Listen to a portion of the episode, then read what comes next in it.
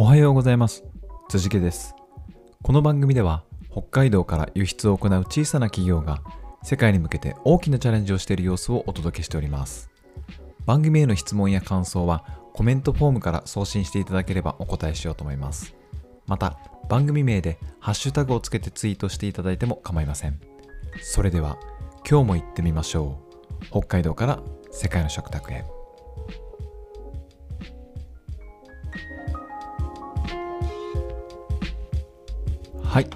今日はですね2022年11月末日になりましたので今月の振り返りをやっていきたいと思います、はい、そしてあのちょっと事件が起きたんですけど、えーさっき、えー軽く収録をしてしてたんです今月の振り返りを。そしたら途中でなんか変だぞって気づいたんですけどあの5分間ぐらい、えっと、10月の振り返りをし していてなんかおかしいななんなんで10月の話してるんだろうと思ったらはいちょっと勘違いをしてカレンダー10月のそのねポッドキャスト何を配信したかとかっていうのをえーっとつらつらと話していました。もう11月末日なんですね。だから11月の振り返りをしなきゃいけないですよ。いやーもうちょっと頭頭パンパンですね。あの繁忙期なんです今。はいこの業界あのクリスマスとかですね。海産海産物を楽しもうとかですねお正月クリスマス旧正月っていうのがシーズンが続きますんで今ちょっと繁忙期なんですよね。はい。えーっと仕切り直します、えー11月なんですけど、えー11月は結構いろんなことやったんですけどやっぱりポッドキャストの配信を毎日やるっていうのが、えー習慣的にやったことですね。まあ毎日収録をするわけじゃないので、え2本3本取り取りだめしたものを編集してあの配信するっていうこともやるので、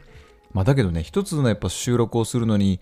えーっと1時間かかったりあと本を読んでから話そうとかっていう時もあるんでやっぱ本読むってね時間がねやっぱかかるので私あの速読ができないので割と知読あの遅い読書の知読派なんでちょっと負荷がかかりかかりますね。まあ、負荷がかかる分、えっと成長するのもやっぱ大きいので決して悪いことではないんですけどそれが続くと結構ぐぐったりというか、うん、頭の中もすごい疲れた感じしますね。はいえーま、なので時々はねこの疲れる状態ストレッチした状態ストレッチした状態っていうのをね作っていかなきゃいけないと思いますけどね。えー課題解決の近道というシリーズが1週間やりましたけど、これが非常にあのきつかったけど、えー自分なりに勉強になりました。はい。皆さんもよかったらですね、11月7日から1週間スタートしました。えー課題解決の近道、限られた時間の中でっていうのがですね、最後には、えー高橋さんを、ノンプロ犬のね、ノンプロ犬代表の高橋さんをお迎えしてのゲスト放送っていうのも初めての、えーチャレンジでございました。ぜひ皆さん聞いてみてください。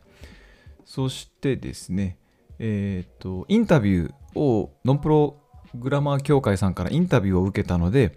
えーその内容をですね、えーお届けしたり、あと、プロコーチ、えーコーチングの勉強をずっとしてましたので、えープロコーチの認定を受けたのがポッキーの日、11月11日でした。なので、新しいコーチングのサービスをですね、え皆様にお披露目したりとかっていうことを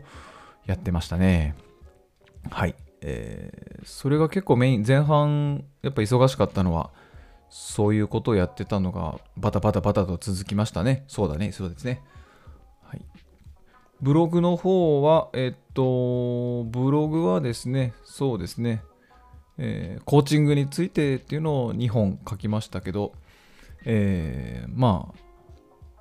こうブログがちょっと書くのが少なくなってしまったのが寂しいですけど、まあ、その分音声配信に切り替え、あのシフトしてるので、はい、えっと、まあ、量の問題ではないかなと思いますね。テキストとして残したいものはブログに書いてますし、はい。コーチングについてっていうのをブログでは書きました。えースケジュールでいくと11月っていうのはそうですねうーんまあプライベートでも温泉に行ったり週末は温泉に行ったりえーっとそうですね実は東京に遊びに行ったりとかってしてたので、えーいろんなところに飛び回っていたかなっていう感じはしますねはい人に会ったりもしましたしいろんな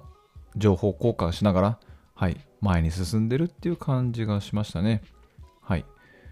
えー、会社の方も11、12、1月っていうのは、えー、四半期の最終うち1月末が決算なので、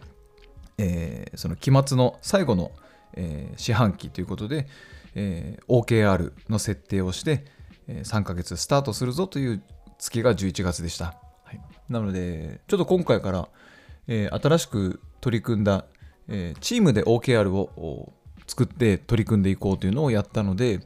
えー、今まであの個人 OKR っていうのをずっとやってたので、個人として3ヶ月でどうやって目標を達成するのかっていうのをみんなで発表していこうっていうのを社内社内でやってたんですけど、えー、それを全部、えー、個人 OKR っていうのはもう撤廃というか、まあ、個人でやってくださいという形にして、今度はチーム、えー、4、5名のチームが集まって、一つの OKR を設定して、それに向かってが、えーと、目標を達成するっていうことを11月からスタートしたので、それの設計方法、OKR の設計方法とかですね、えー、そういうマネジメントを個人的にはやってました。まあ、たくさんいろいろ勉強になったし、えー、順調と言えるのかな。とりあえずスタートできたので、はい、えー、結果が出てくるのが1月なんで、はい、えー、少しずつ自分の目指す先、やりたいことですね、できてるかなっていう感じがします。はい、いつも言っています。えー、できたことをえー、後からまとめてアウトプットするのではなくて、えー、やってることを同時にアウトプットするっていうのをあのお勧めしています。まあ、私で言うと、その OKR の設計の仕方とか、課題も、課題解決するためにはどういう手順を取った方がいいのかっていうのは、えっと、まあ、ある程度1年とか2年とか勉強してやってみて、えー、分かったことみたいなことをまとめてあの記事に書いたりブログに書いたりするのではなくてそれだとちょっとえっとすでに分かりき分かったことを、えー、自分の中でアウトプットするのでちょっと負荷が負荷がかかるんですよね。その負荷の意味が違うっていうかあのちょっとそういうのはお金もらえないもお金もらわないとやれないなっていう感覚にもなりかねないんです。はい。なのでえっと価値を提供するって意味だ意味だと、えっと、そういうふうにある程度勉強してから、えー、アウトプットをしないとお金をいただく方々に対しても、えー、まあ、失礼に当たるだろうなと間違ったこと言えないなとかですね。えーと、その代わり自分もちゃんとしたものを出す、まあ、本とかそうですよね。書籍とかそうですよね。書籍はやっぱり商業出版のものは、えー、お客様が、ね、手に取ってお金を払ってその価値をあの提供してもらうってことなので、やっぱ責任持って、え、正しい情報をね、あのお届けしなきゃいけないっていうことになるんでしょうけど、ブログを書くとか、えー、音声配信をするとかっていうのは、えー、必ずしもね、そういった面だけではなくて、えー、常にリアルリアルタイム、オンタイムの発信ができるっていうのも、え自分にとっていいことになりますからね。はい。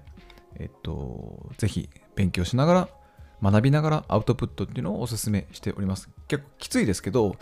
きついですけど学ぶことたくさんあると思いますよ。はい。引き続き頑張っていきたいと思います。えっ、ー、と、そして11月も終わりですね。そうだ。あのー、ここに来てですね、11月の終わりになって、えー、ノンプロ犬様の方から、えー、辻家社長のおすすめ海産物とおすすめ日本酒のセットが、えー、販売しないのかっていうですね、強い、えー、頼み、頼み？強い要望が、まあ、毎年ずっとあったんですけど、あのずっと断っていたんですけど、ちょっと今年はやってみようかなと思って、え12月あの飲み会とかがたくさん非常に多くなってきます。ますのであの個人で楽しめる、家族で楽しめる、えー、北海道のおすすめっていうのをですね、ちょっとサービスにして皆様に提供してみようかなっていうのが始まります。あ、そのことについてちょっとまた後であの話話してみたいと思います。ということで今回は2022年11月の振り返りをお送りしました。はい、体調を崩さないように皆さんも頑張っていきましょうね。はい、ありがとうございました。